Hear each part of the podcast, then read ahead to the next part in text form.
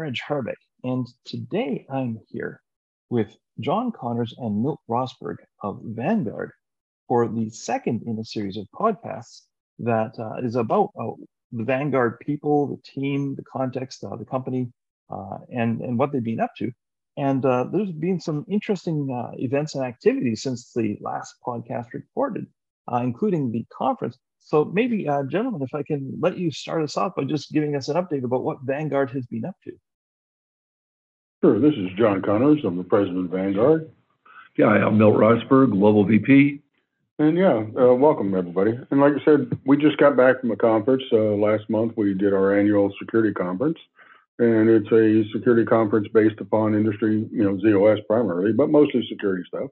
As a matter of fact, one of the highlights that occurred there was we, one of our competitors, Carlos Flores from uh, Broadcom, yep. was given an award for a lifetime achievement medal from the chairman. Okay. Uh, so we had a really good time. It was a very good event. We had a lot of folks there, a good training event and a good learning event for everybody. Yeah, we had uh, internationally, we had a fair number of participants, banks, insurance companies. One of the things that was interesting, we probably had about 30% of the attendees was a first time visit. Hmm, that was good too, yeah. It was real good. And so that helped us get a feel for the people that are trying to learn uh, RACF, ACF2, and Top Secret, and they wanted to be there and understand security. We also had a big audit presence, which was a little larger than the last time. So it was good to see everybody and not do a Zoom call. Oh yeah, you know, the last couple of years it's all been Zoom. It was great to have an in person event again. oh yeah, I believe that.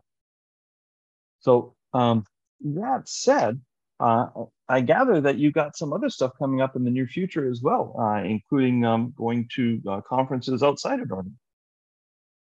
Yeah, uh, Milton Company are going to be at GSE in the UK. Is that in the UK or is that in Germany this time? No, no, it's in the UK. In the UK this yeah. time. And so we're that's the week of the 4th of November. Yep. And uh, we're looking forward to be there. That also, the attendee list is uh, good size. Everybody's they're completely sold out at the hotel, so it should be a good wow. a good audience. A lot of a lot of major banks and insurance companies in the UK will be there, and some of the other vendors are bringing uh, using this as an opportunity to bring people in all over Europe. So it should be a well attended learning session. Now, uh, one of the things that we sort of talked briefly about on our last podcast, but really is, is such an important part of the, the growing and development of the mainframe as the, the platform of record, is the fact that we have so many critical resources and so many critical people with access to those resources. And so, too often, the response to that is just being, look, give the trusted people all the access they need to get their job done. And in a world where people can be sneaking onto your mainframe from the outside or not be as trustworthy as they should be on the inside, that's no longer an appropriate response to securities. And I understand you guys have been doing some work on um, on helping organizations get a, a much deeper, more uh, reliable handle on things such as privileged access. Maybe you can talk about that and some of the other things you guys have been uh, working on with that. Sure. So when you talk about privileged access, you're really talking about like identity fraud and stuff that's all internal from the ability of a person who has privileged access. Let's talk about what that is. So, privileged access in our mind is people that have the ability to change and monitor or manage the security of a system. That includes all the data, the objects, the rules, all the different things on that. And you got to be very, very careful with the term you know, privileged access management or privileged access monitoring because you find a tendency in this industry to use the same acronym. So be careful when you're talking mm. to folks yeah. see an acronym called PAM, and it actually can mean both of those things depending upon who you're talking to the privileged access management or the privileged access monitoring. They can also find it depending on the platform and the vendor software provider and how it was built and how it was organized. Mm-hmm. And uh, on, in the ZOS environment, uh, we use a variety of tools to help with the management part. And then we have some really powerful tools we use on the monitoring side.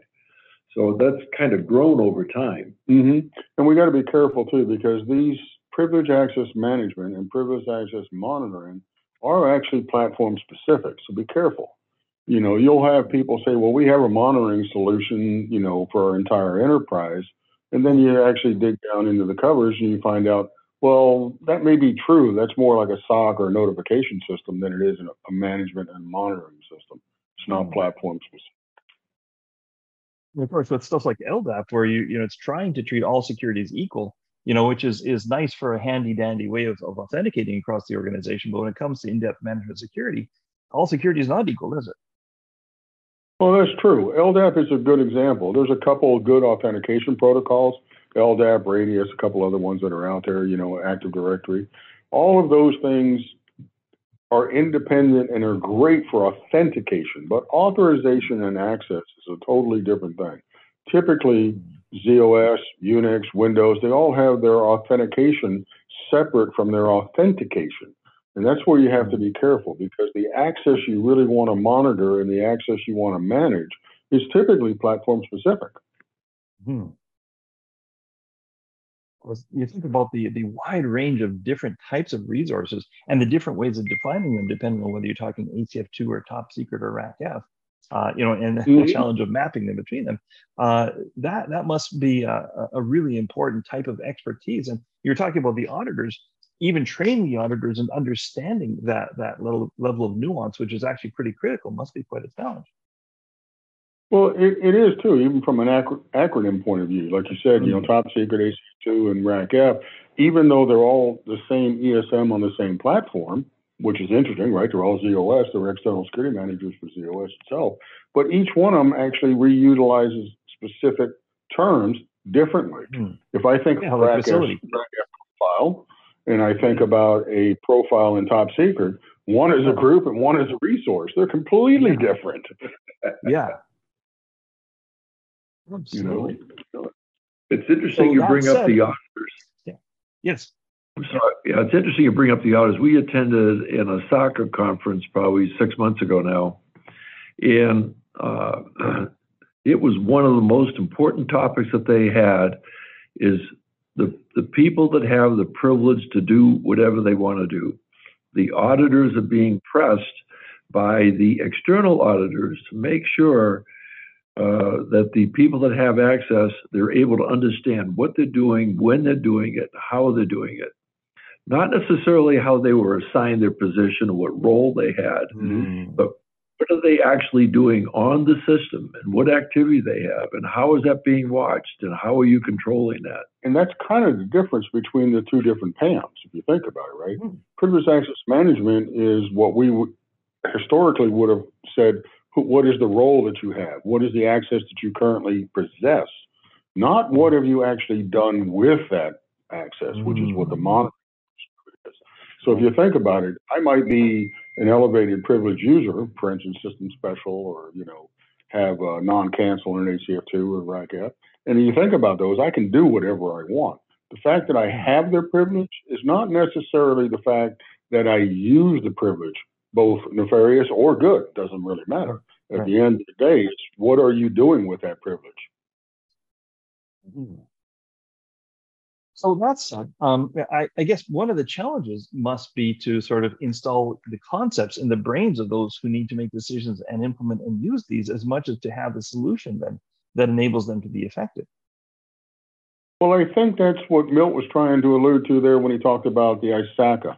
So you think mm. about the auditing positions. It used to be years ago you would have audit on what do you have access or you would have ownership or privilege access or access monitoring that would say, okay, every year I'm going to annually certify what these people have. Well, that's mm. good, but you want to really go the next step. Not only do I have all of these people that have these privileges and I've recorded those and I've reported on those and I've approved those through a business process, but now, what happens if they use their privilege?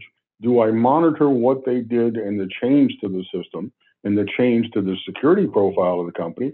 And is that being reviewed either instantaneous, near real time, or maybe over time at a different level? Those are the kinds of things that the, the world has changed. It used to be auditors would look at that annual business process. Now they really want to see your evidence based. Are you doing things near real time or at least you know, after action real time. So, you know, those, those things are coming to Well, figuring to monitor for stuff must be a challenge. I mean, granted, the mainframe is not as resource constrained now as it was back in the early days, and yet you can't, you still can't really monitor everything, or can you? Well, that depends on who you are. so there are tools, and actually, we, we, we actually do have some of those. But there's two different methods you can think about that. So the z/OS platform itself has what they call SMF, which is the system monitoring facility within it. So, and it monitors all the ESMs and all the different actions that are going on if you set it up. That's the key to it. If you set it up. So, for instance, if you tell it to record violations on specific data sets, sure, it will monitor all those and you can do these things. You can alert on them, you could do some after actions reporting, you could do annual certification that they were utilized, but it doesn't give you that near real time on everything unless you spent the time to do it. And there's your resource constraint you were just talking about. How much resources can you put forward on those things? Hmm. So you really have to have to decide what that is. Our accountability for PAM is a little bit different. Okay, we start looking at PAM from a monitoring point of view by putting in, if you will, a, a, system of resources that actually looks at things as they go through the security management system, whether it's ACF2, top secret, you know, doesn't really, really doesn't matter to us. Those things are called to, remember, these are all external security managers. So that means you're actually asking the question to the security manager, can I have access and what did I do with that access? So now you can get into the thing of using less resources by monitoring activity, and we can monitor the activity that happens. And if something happens that's of interest to us, now we can actually start digging down in. We can throw out all the chaff, but keep the wheat, if you will, for when we need to have this by monitoring the actual utilization. You know, John, you bring this up. One, one of the things mentioned with the auditors at some of the events that I would attend is the number of records that are being exfiltrated off systems all day long. Mm-hmm. And uh, one of the strategies of organizations that have the advanced persistent threat is that the best thing they can do is try to get the best credentials as possible. So if there's any chance they could get a credential of somebody that's a authorized person to do whatever they want on the system, now they have built keys to get whatever they need whenever they want. Sure. And uh, I think there was just one with Uber as an example. They were able to do that on an AWS system. It happened uh, a few weeks ago. Mm-hmm. So I think it's a it's a matter of how do we really manage the uh, the system as much as we can to find out how you can monitor it to see who's looking at what, when they're looking at it, and what information can we provide for the security of that architecture. And, and therein lies the really big problem. You have the day-to-day mm-hmm. operations, privileged access user, right? They're going about life and they're doing their job the way they're supposed to. They're going to have thousands and thousands of events throughout a year that are actually authorized, yep. controlled, and approved events. And here you have somebody, an APT, some sort of threat that comes in and hijacks that credential, whatever it is. And there's many ways to hijack a credential, but they get authority to do something. Now you have a person who may do something that is unauthorized, right. not approved, yep. and did not go through change management or something like that. And we can trigger on those kind of events and then go, okay, was this the norm? Was it not the norm? Those are the kinds of things you want to look at because just going through SMF, which can be millions upon millions and millions of records, yep. and hopefully that an eyeball got it. No, you want an automated system that monitors the effective use of the ESM at the time when it happens, and hopefully intermixes with some sort of control system that you can say this was an approved change or not approved change. Yeah. And we look at it, I, I see that we typically have uh, access by user accounts. There's two different types, mm-hmm. right? One is human users, and then the other would be automated non-human users. And those are ones that can be compromised easy if you think about it, right? We we think about the non-human. U, human users typically are nefarious or they made a mistake, one of the two, right? But non-human users is the ones I get a kick out of because I was just on a system the other day in Africa that surprised me that they had a non-human user that all the humans knew the identity and password. Oh. I'm like, that's not a good non-human user. no. Oh. Well, we were talking to a client. They said that they they were using the robot credentials. hmm Yeah, I remember that. mainframe. We were talking to a client, and they said to us, "We need some help with this. We're the people have taken the credentials of the robot and logging into the mainframe system and just doing that because it was easier, and they could bypass MFA and all the other kind of stuff." And So be careful that we don't think that our automated non-human users are not being used by the human. Well, and But this they is should be. such a big issue. Yeah, yeah. I mean, it, it, somebody has access to a script somewhere that's got a clear text user ID and password and is talking to the mainframe in order to do something, and it's probably got all kinds of access just so they don't have to keep adding access to it, don't they? Exactly. Right.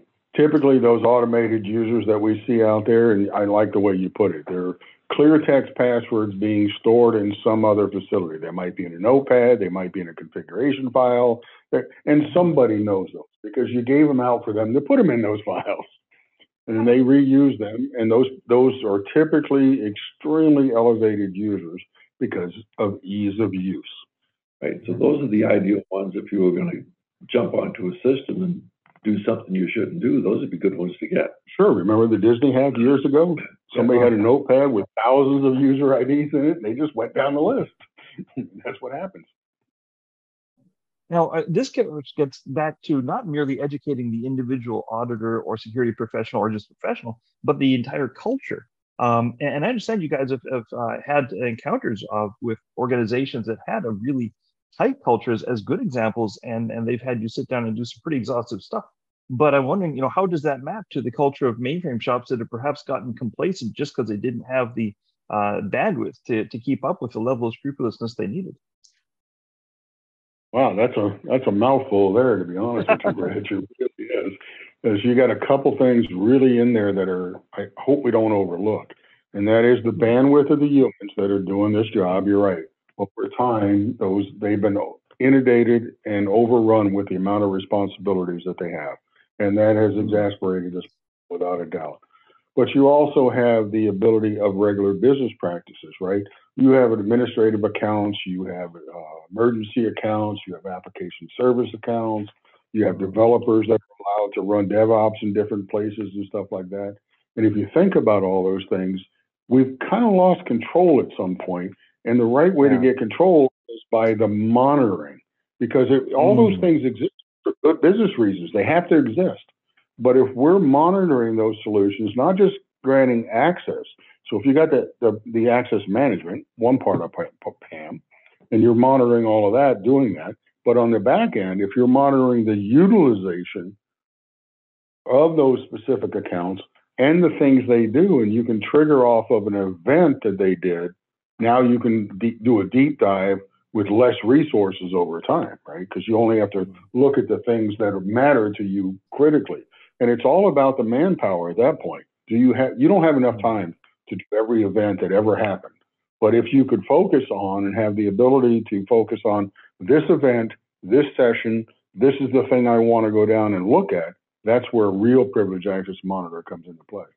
You, bring that up, John. We met with a client recently, and uh, it was a bank, and they have branches, and inside the branches they would have two or three tellers, Mm-hmm. and the tellers had they all had the same password, if I think it was, and the branch manager had the I'm just going to call it the teller password for the branch. Mm-hmm. So if you came into that branch, you got the password for the branch. And there wasn't any real accountability because they had basically elevated rights to do whatever they needed to do to do their business every single day. And uh, so. Well, uh, convenience sometimes outruns security. There's no Right. doubt about that. Yeah. Right. And so Mhm. We've they're- all seen they're- that. they- then the auditors came to it and said, you know, you need to put some controls in place so we know that the four tellers exactly what these people are doing, when they're doing it, and how they're doing it. So we're working to help them solve that particular problem. But I was just, I almost fell over when I heard about it because you wouldn't think in today's market space, you wouldn't have the controls in place, but they have software. When you talk about the mainframe and the systems they have, they have you know, legacy systems that have been there for 20 years. They've been running their business fine, never had a problem, but now they maybe tipped over one and they want to start solving that kind of an issue. Well, I think they trip over things when things happen. And Rich, I think that goes back to what you said, the amount of people doing the amount of things that they're doing, right? So typically, if you think about the world today, we are re- we're reactive to when things went bad because of the overload you talked about, right? All of the things you're talking about from an access point of view, they've existed forever. Right. Okay. Mm. The only difference was is that 30 years ago, in the mainframe specifically in ZOS, and back then it was, you know, IBM systems, you know, whatever they were called at the time, 36, 37, not to age myself or anything. But when you look at those systems back then, you probably had a staff of 30 or 40 people doing the work that you might have three or four doing today. Yep. Right. And we we we have to have tools such as privileged access monitoring to do that automated the work of all of those people because the work didn't go away. The events didn't go away. As a matter of fact, they've gotten worse. More people now know how to hack a ZOS system because there was a lot of obscurity on this platform for many decades. But now with the you know YouTube and you know if you go out there and try to do hack ZOS on a YouTube, you'll find 20 examples of actually critical ways to infiltrate this system and exfiltrate information off of those systems. And they can carry their Z around with them. Mm-hmm. That's true too. Yeah, you can carry a copy of a Z now on a laptop if you want to, and you can learn. And that's that's another one. I mean, you go out there and you look, and there's you know open source systems that are out there that let you emulate this platform and practice. Right. You know, just like if you go out to you know any kind of you know, hacking course that's online today, they're going to be platforms that you can practice on, including ZOS, which gives you the ability to go out and try these things. If you can exfiltrate a, a, a data or user ID and an information, now you can use that, and now you can get glean more data off of that. You can come in as the robot, get onto the system, and have a happy time. Absolutely. And if only if there's less and less people talking about those, you know, then you're going to have less and less people doing it. And if you don't have a good monitoring solution, hopefully you do, and maybe you have some solution out there that's reporting to some sort of, you know, SOC or NOC into maybe a security event manager or something like that. You're going to have to have those kind of things because you can't maintain any kind of vill- villages if you don't have some tool both collecting the information, reporting the information, and a human being monitoring the information. Oh, well, that's so important because that, intelligence, you know, not just artificial intelligence, but human intelligence as well, is is so essential to this this practice. Go ahead. Well, there are some good things that AI can, can help you with, right? AI is a great invent, invention of the ability to monitor something and take an immediate action faster than a human. Absolutely. But at the end of the day, a human being has to make the determination. AI can maybe cut you off, can turn off the port, can shut off the terminal, can do something based upon an action that somebody told it to. But at the after actions part of why did that person do it? What was the collective reason for it? Was it a person inside? Was it by accident? Those are all things that take human characteristics to go evaluate the information and see if it's, you know, why was it there? And so at the end of the mm-hmm. day, some human has to be responsible. AI can trip the trip and or trip the trigger and go take an action to prevent further loss, but the after actions typically has to still be a human at this point. So, well, I mean, I know you guys have some outstanding tools for doing this, and I want you to tell us about them at some point. But before we do, I want to ask you a little bit about what's the process of properly configuring a security or auditing or even technical person to be one of these people whose experience intelligence interacts effectively with such tools? Well, that's a really good question. Actually, there are some good um, uh, places to do that. As a matter of fact, I'm going to put a plug in for our conference just to let you know. but that's actually a good example. You have to be diligent in this. You have to attend and learn constantly. And Vanguard is one of the security providers that actually teaches these different things, not only at a not only at a ZOS level or a RACF, which we've been known for like you know close to 40 years now, where we've been the RACF experts, and we teach people how to think about how RACF should process, think about what the rules are, think about what the exposures are, and then give them real world examples at the conference on. We brought hackers in there and shown them how this is done. We've done real world examples on the fly. We've had open contests with people at these at these conferences. Hey, here's a system, hack it. Let's show everybody how to do it. So you have to stay vigilant to do that, and you have to attend ISACA conferences if you're an auditor, Yep. and you have to understand the auditing principles that they change. You got to go to security conferences with IBM, with Vanguard, with CA if you're in that industry. But whatever your industry principles are, those are the folks you got to learn every day. If you don't, if you're not learning every day in this industry, you're not staying current in this industry. It's just that simple. Hmm. You know, you bring that up, one of the things that I'm finding because of my youth is that uh, recently I was working with one of our clients and they just got a new CISO in who had never had never been involved with the mainframe at all. Oh boy. Well educated, lots of background, great education, smart guy, and he was concerned about privilege access uh, management and monitoring. And he looked at some tools just for privilege access Mhm. and they were getting ready to place an order with us and he called us and he says you know i'm a little concerned why i have to buy uh, get the stuff for the zos machine when i can get all this other stuff in the open systems they're going to take care of my privilege access. Hmm. it took us a while. I think we were on the phone with him for like two and a half hours and we explained how the zos platform works.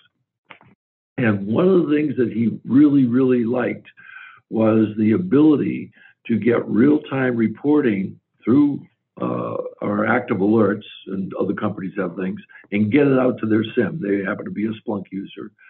And we could get that information out to them, get it into easy to use uh, screens that were, you know, had the Dashboard. So. a dashboard that had the graphs and all the other kind of stuff that the executives like to look at. But it was just an interesting, because he was not a mainframe person, Mhm. he had a real hard time grasping the power of what the ZOS Mm. platform.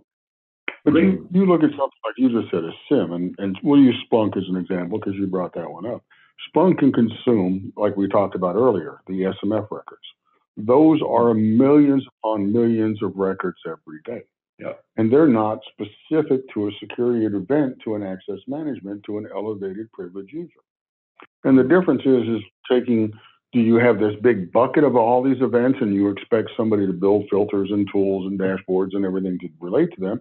Or do you buy an independent tool that narrows down the focus that says this is an event, this is a security event, this is a privilege access security event, and it builds upon those and then triggers a specific dashboard, and that's where we come in at the Yep. end of the day.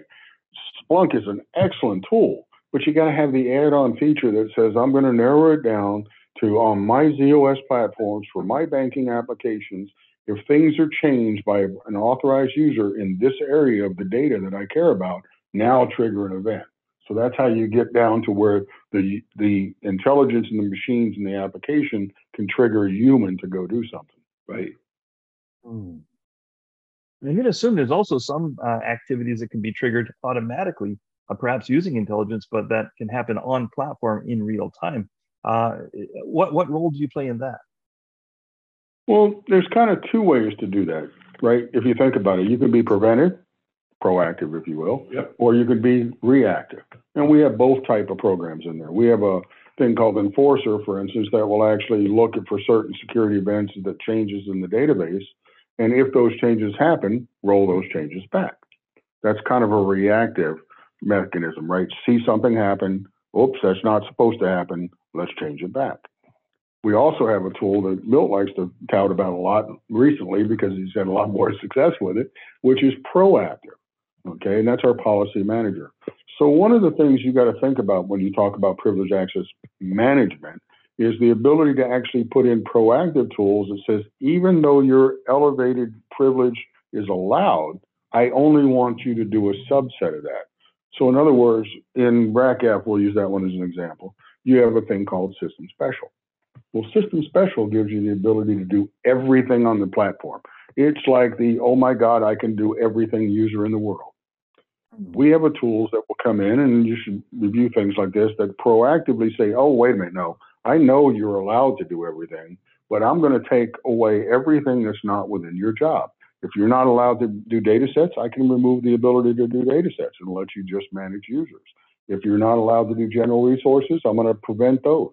If there's certain general resource or data profiles that are highly privileged and I don't want junior system programmers or security guys to manage, only senior, I can put in proactive controls with a thing called policy manager that prevents you from executing those commands.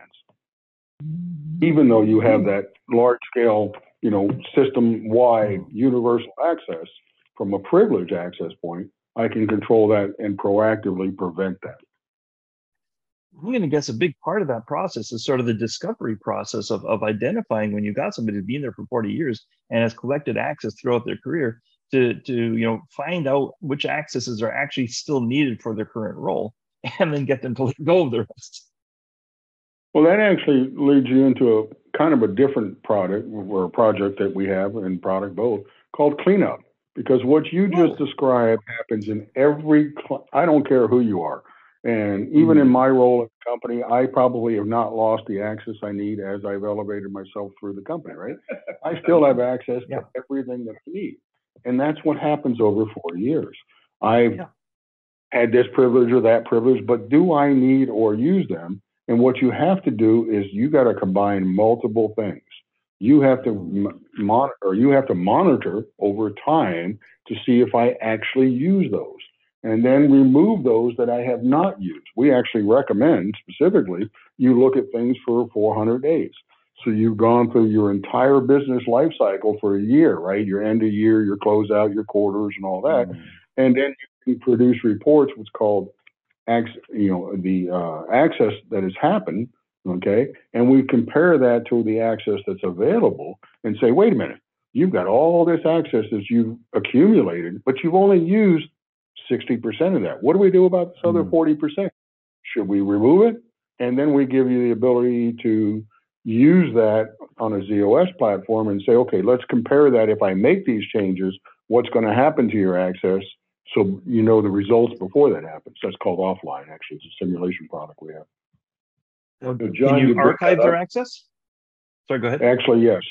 We, we actually give you the commands to remove the access, yeah. and we give you the commands to replace the access back that you took away. And that's a funny story because we did that. Because guess what? I can guarantee you Friday night you're going to make that move, and Saturday morning the CEO is going to be on the phone going, "Oh my God, you took this," and we have to have recovery. So yes, everything yeah. we do has the ability to back in and back out. You know, John, you you mentioned. I'm sorry, I didn't mean to interrupt you there, but we had a client that was working with us uh, because they had access from people that were no longer there. And hmm. that particular access was called surrogate class in RACF. Oh, yeah. Mm-hmm. And it was a huge audit finding for them. And they spent years getting that thing cleaned up. They didn't do it in one day. They collected for a year, then they started the next year after and after. And they had some, I, I don't know the number, it was huge, a couple hundred thousand over some period of time that, you know, because they hadn't made any cleanup in, you know, 30 some odd years. And that's another example of somebody that had a nefarious attitude, wanted to do something wrong.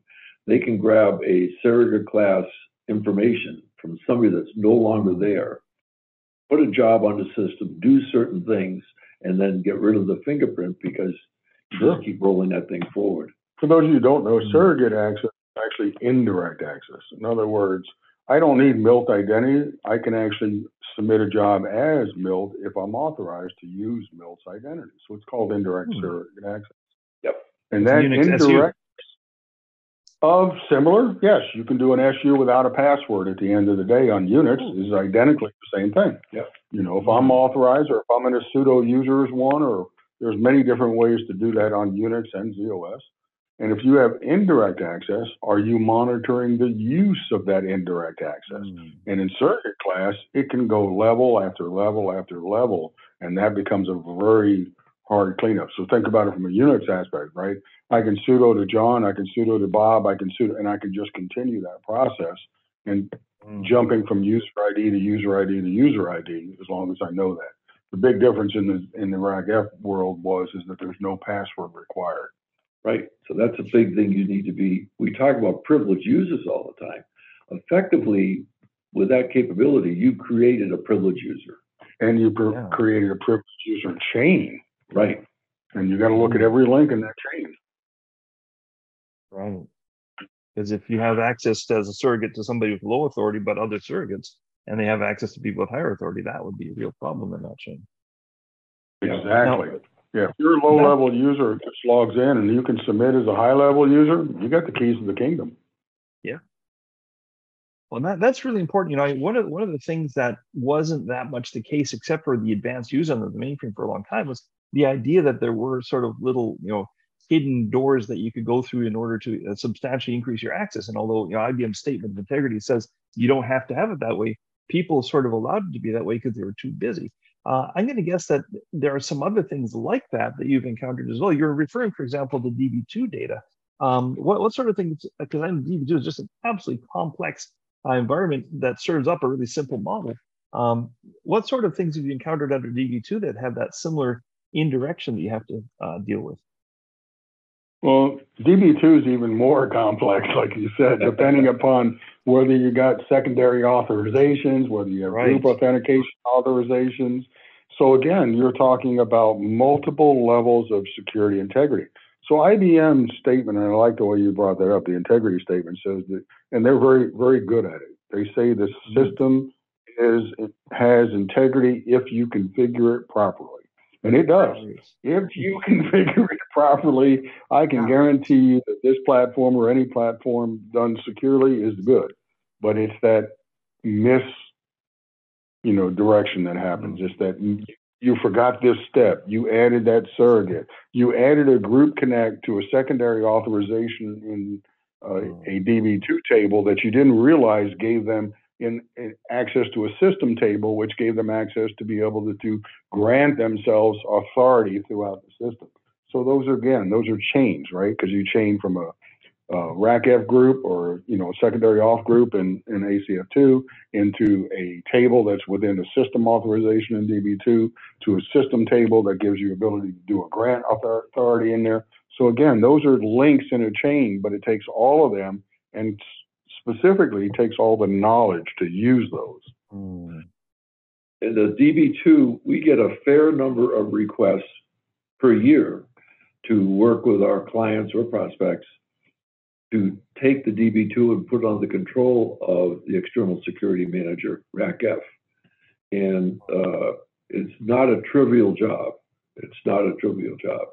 And that's, you know, when you talk about DB2, that's one of the caveats you got to be careful with because DB2 has internal security, right, as he's talking about, and it has external security, and then it has a combination of both security. Yeah.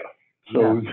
and it has fall through security. So again, you uh, the, the, the knowledge of what you're laying down and how it can be exploited becomes very important as to what you're doing.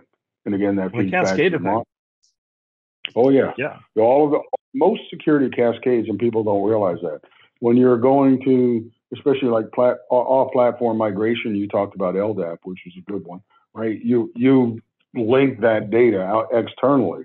What can I do to exploit that? Now I don't need to know the data of the platform I'm on, but the data of the platform I'm going to go to. It doesn't matter. If I can exploit from an Active Directory system that has that data connected to it, doesn't matter. It hmm. definitely cascades of course, uh, you know, on the one hand, we're talking about the users here and, and their relationship with each other and chaining each other. But then there's the data itself. And, and I gather that just being able to properly characterize and identify and monitor critical data is, is a whole discipline that you guys are engaged with. Well, critical data, every company is different. Let's be serious, right? All companies are. And you you you call it critical data and it's literally what do you define as critical to your business? And if your business is banking, your critical data is probably the money. So what's protecting that money? Well, is that money nowadays is all electronic at the end of the day. What data sets is in that? What privilege, what information for account numbers is in that? So now you have to, again, you're cascading different things, right? So I know that the account numbers are in that database. That database consists of a bunch of files. Those files are being protected by a security manager. They have internal security for DB2 that let me do selects. They have external security that lets me copy those data sets. All of those things have to be monitored at the same time.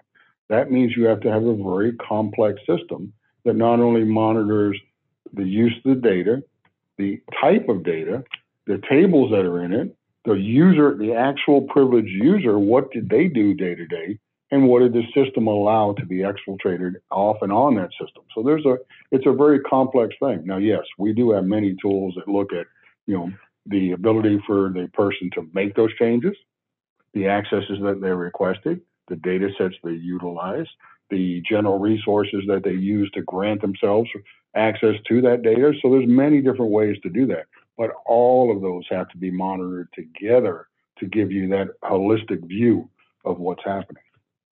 I'm going to guess SMF by itself is only one dimension of that. Uh, really, actually, I think SMF is not only one dimensional, but requires, like we talked about the integrity statement, right? Requires a human to actually set it up to do something. So SMF, most systems in the world out there are not going to do what's called, you know, record access of success. It's just too much information. So by yeah. default, it's only set for violations or bad things that happen. Okay. Mm-hmm. So you have to take some sort of action that because remember now we're talking about privileged access, right? I have access to that data. I want to mm-hmm. monitor that ad. So I'm already in that successful condition because I'm an authorized user to that information. So what I really need to know is is an authorized user using that data in a way that it shouldn't use. And that's the real question, right? The question is is do you as an authorized user performing your job did we record the information to make sure that you did your job when you're supposed to do your job at the time you're authorized to do your job? Those are all key things that you got to look in a, when you talk about privileged access monitoring, you have to monitor all of them and then throw away the things that you don't need because they were good and then only event trigger and go deep dive into the things that matter to you. But you got to collect it all before you can make that decision. John, I was at a client one of our clients, and ran into the CISO. Uh, as you know, we attend the CISO events. Mm-hmm. We haven't for the last couple of years because of the COVID thing, but prior to that, we attended them. And when I was on site, he asked me, he said, and they're in the insurance sector. He said, I'm having a problem with sometimes every once in a while, I'm having people logging into the system at odd hours. Mm-hmm. And we need to make sure we know exactly what they're doing during those odd hours.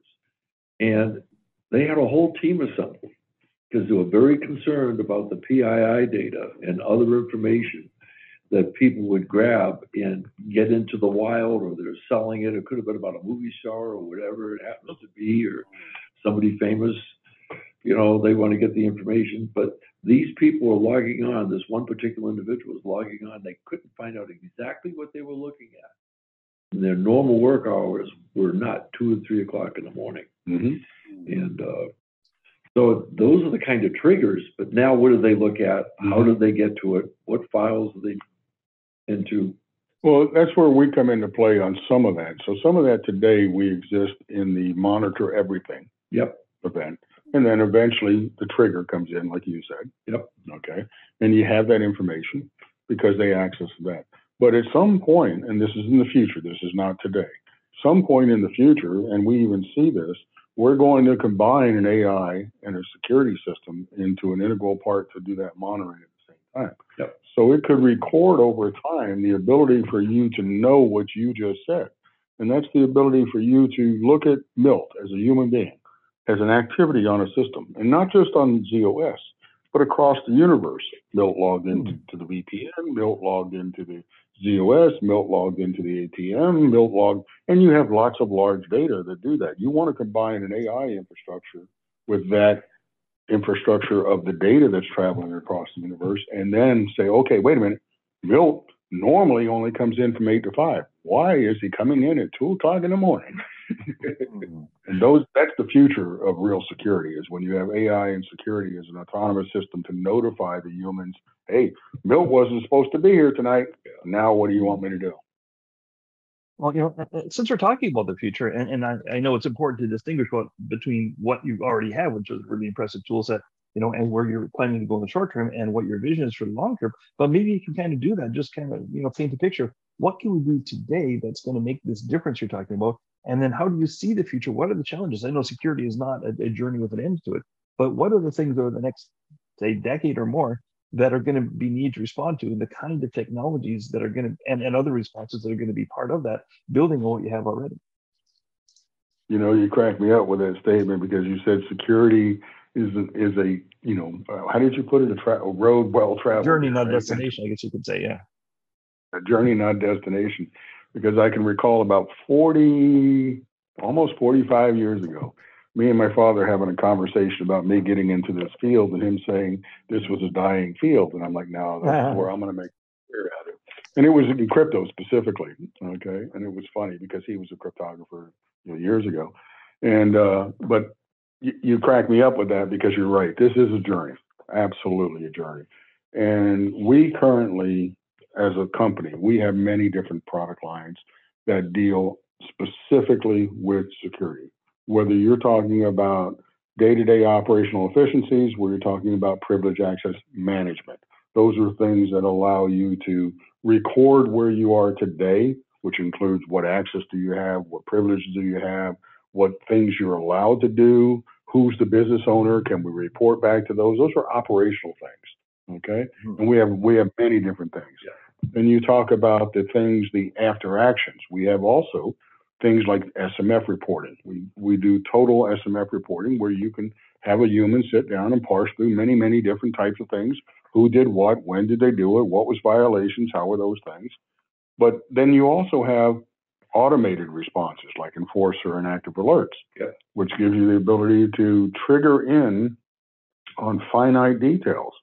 But then we've also migrated into, Milt brought up the dashboards, which is really the way the world has gone to which is I need a automated system to give me that red, green, yellow dashboard that tells me these events are happening. And from an executive point of view, okay, let's, I don't care about the green ones this week. I want to see what's happening in these other ones and I can escalate those. But then we also go into other realms of the future, which is the proactive and preventative parts, right? Not only can we monitor them, but hopefully we will get to the point where we can monitor these actions, prevent these actions, and then maybe actually lock these systems down through some sort of intelligence to make them automatically adapt to these kind of security requirements. That's where I see the future going.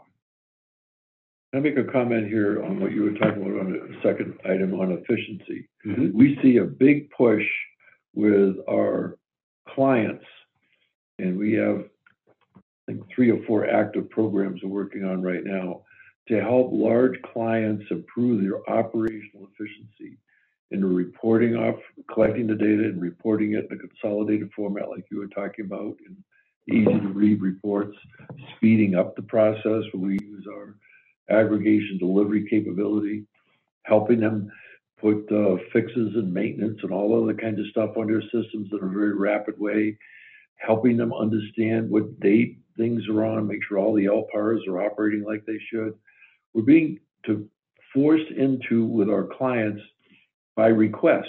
This is them coming to us say we really need to take a peek at all these things because we had five people or six people working on this. We just got notice that three are going to retire, mm-hmm. and now we're down to two. But these three did these jobs. Can you do this for us? Oh. And I think the big push in the ZOS market for Vanguard is going to be to help our customers be more operationally efficient, give them the kind of output and information they need to run their business from a business perspective. Just like the simple request we had with the bank that before you can go ahead and four people in the bank and have the same password. Now they want us to help each one of them do it, and maybe we use we have some tools that can help elevate that process while they're in there. And I think that's the kind of marrying that we're seeing where we're taking 30 some odd years of code, a vault of information, really smart developers. We develop all of our own stuff. How can we get in a room, gather all this stuff up, and help a customer achieve operational efficiency, better security, good reporting, answer to the CISO, pass the audits? And I think that's really how we're being pressed as a company to help them run their business mm. better. I think you bring up the CISOs, which is a really good point.